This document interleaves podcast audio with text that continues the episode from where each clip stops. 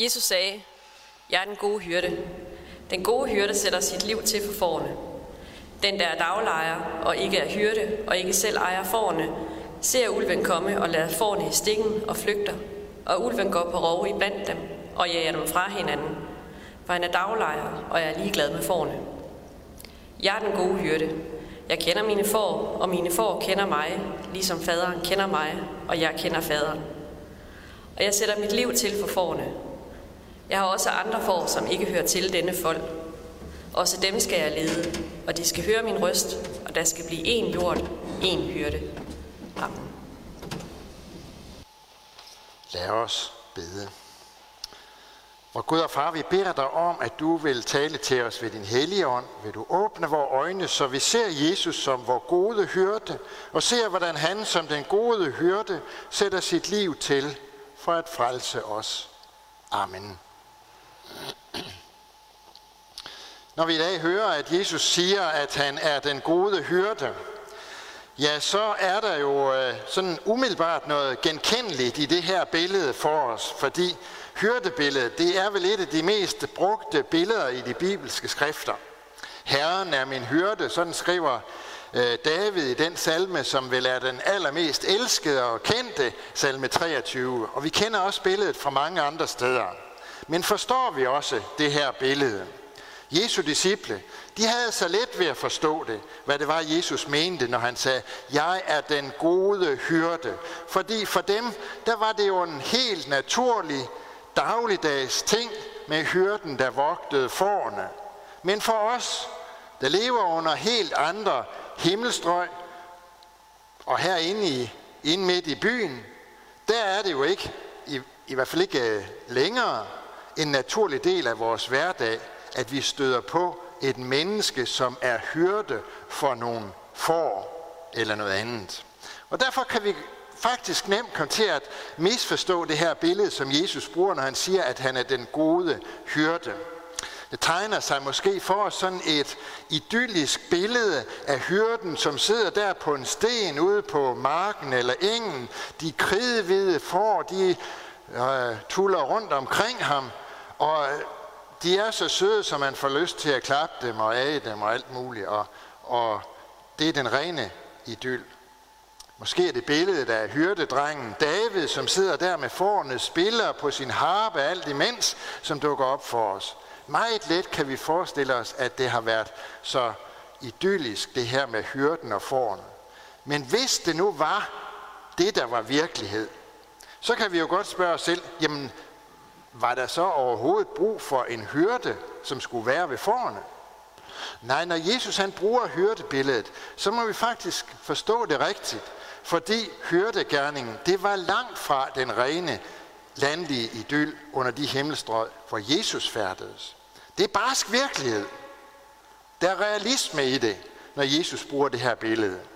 Fordi hyrdens opgave, det var at holde forerne sammen og at beskytte dem mod rovdyr, som kunne finde på at angribe dyrene og splitte dem ad, altså splitte flokken, gå på rov iblandt dem.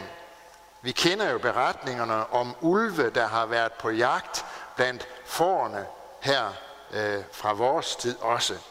Derfor er det bestemt heller ikke noget idyllisk billede, Jesus han stiller op for os. Hyrdens gerning, det var en det var en anstrengende gerning. I mange timer under den brændende sol, og arbejdet indeholdt som regel øh, frygt.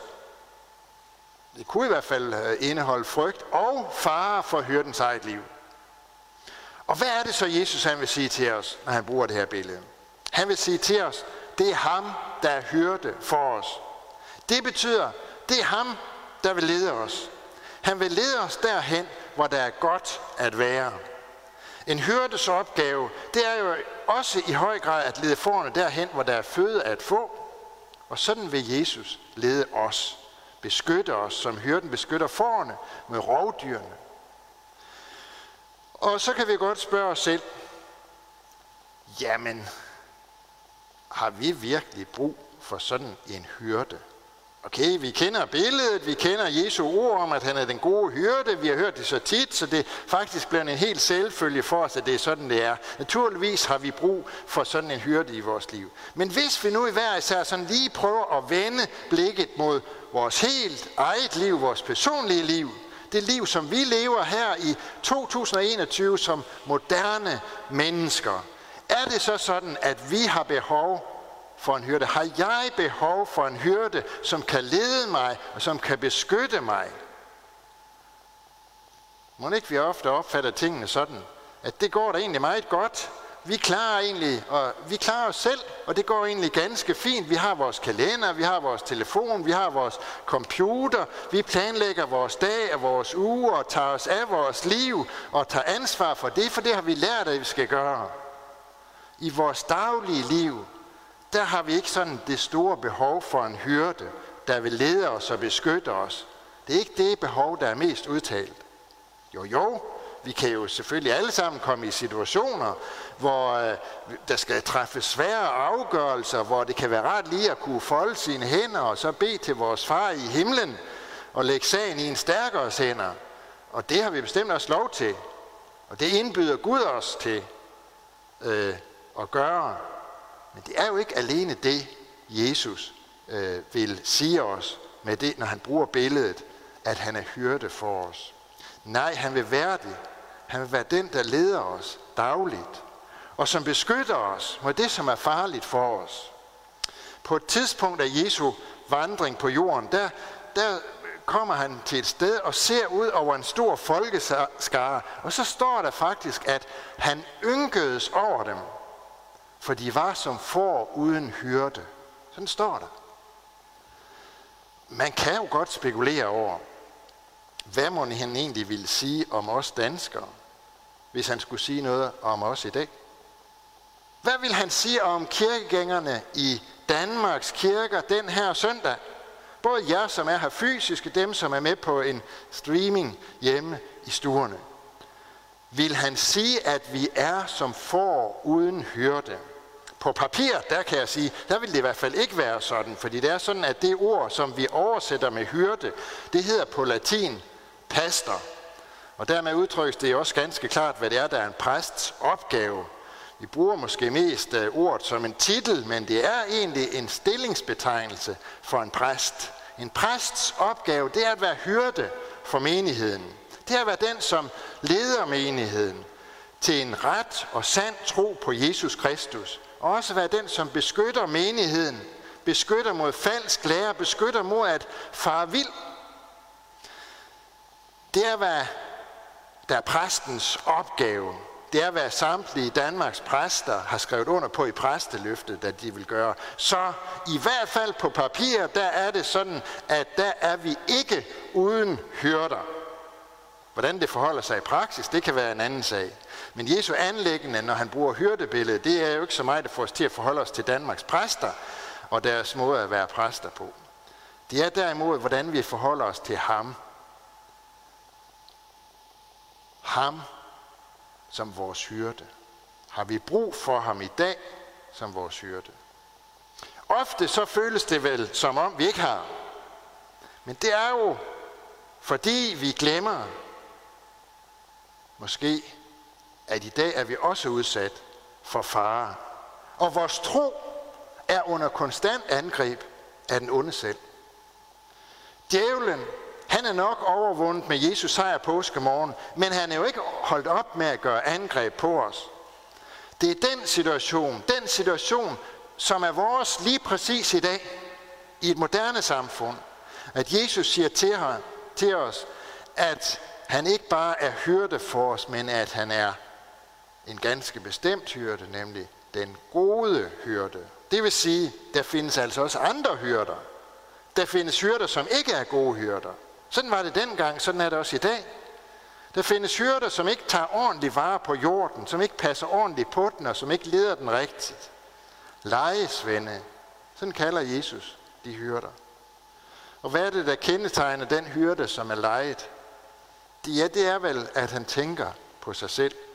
Han tager flugten, når ulven kommer. Måske passer han på jorden så godt han kan, men når det virkelig gælder, så sørger han for at bjerge sit eget liv. Og hvad er der egentlig mere naturligt? Det er jo helt naturligt, at det er sådan, han gør. Jeg gad da egentlig nok møde den forhørte i dag, hvis der ellers findes sådan nogen, som ville ofre sit eget liv for at beskytte en flok får. Det kan, jeg gad egentlig nok at møde ham. Forne, det er dog trods alt en eller anden form for ejendom, som kan erstattes. Så det er jo det helt naturlige, at hørten i den situation, hvor det gælder hans liv eller fornes liv, så sørger for at passe på sit eget liv. Det er det naturlige. Men sådan er det bare ikke med en god hørte. Og det er netop det, der gør Jesus til den gode hørte. At han gør det, som er unaturligt. Han sætter sit liv til for forne.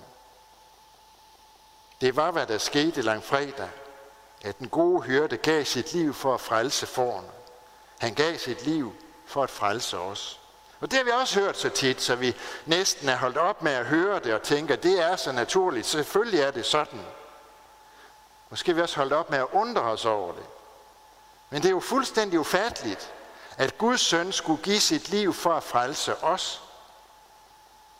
Det er ikke noget, som vi ville kunne komme i tanke om af os selv, eller våge at forestille os, hvis ikke det var netop var fordi det stod i Guds ord. Det står der. Jeg er den gode hyrde. Den gode hyrde sætter sit liv til for foran. Han protesterede ikke. Han sætter sig ikke til modværge. Han forsøger ikke at bjerge sit eget liv. Nej, han siger derimod, at det hører med til hans kald, og netop er fuldendelsen af hans kald som hyrde, at han sætter sit liv til for at frelse os. Det er ubegribeligt, hvordan han kunne gøre det, og hvordan han kunne gøre det for os, for mig. Fordi han gør det ikke, fordi han ikke kender os. Jeg kender mine får, og mine får kender mig, siger Jesus. Altså det vil sige, det er dig og mig, han taler om her. Han kender os. Helt, helt til bunds. Han gør sig ingen illusioner. Han ved nøjagtigt, hvad det er, der fylder i mit liv. Han ved, hvordan halvhjertethed i forhold til at tro, falskhed, egoisme, selvhævdelse, misundelse og en hel masse andet har plads i mit liv. Og alligevel, så siger han det. Jeg kender mine får, siger Jesus. Og så, skulle man, så kunne man godt gætte på fortsættelsen. Hvad, hvad vil det være? Jeg er i hvert fald alt andet end det, han siger. Jeg sætter mit liv til for den. Men sådan er den gode hyrde. For så stor er Guds kærlighed, at Jesus, den gode hyrde, sætter sit liv til for os, selvom han kender os, selvom han kender mig, og ved, hvordan jeg er, og hvad jeg indeholder. Det gør han, fordi han leder os. Han ønsker at føre os videre frem. Og det gør den gode hyrde ikke ved at gå bag ved forerne og jage dem frem. Han gør det heller ikke ved at stoppe dem i en kreaturvogn og så transportere dem et eller andet sted hen. Nej, han gør det ved selv at gå foran. Den gode hyrde leder forerne med sin røst, og forerne kender hyrdens røst og følger den og lyder den. Sådan ønsker han også at lede og føre os. Vi kan ikke høre hans stemme i dag som sådan en tydelig stemme, men vi kan høre hans røst i det, som han har talt til os. Og sådan er det også, han leder os i dag. Igen det ord, som vi har fået overgivet i Bibelen, som han talt til os. Han leder os i livet, han leder os ind i sin forfold, og der, hvor han ønsker at føre os hen, det er hjem til den store forfold, hvor vi for altid skal være sammen med den gode hyrde, fordi den gode hyrde selv har givet sit liv for at frelse os og føre os hjem til himlen. Amen.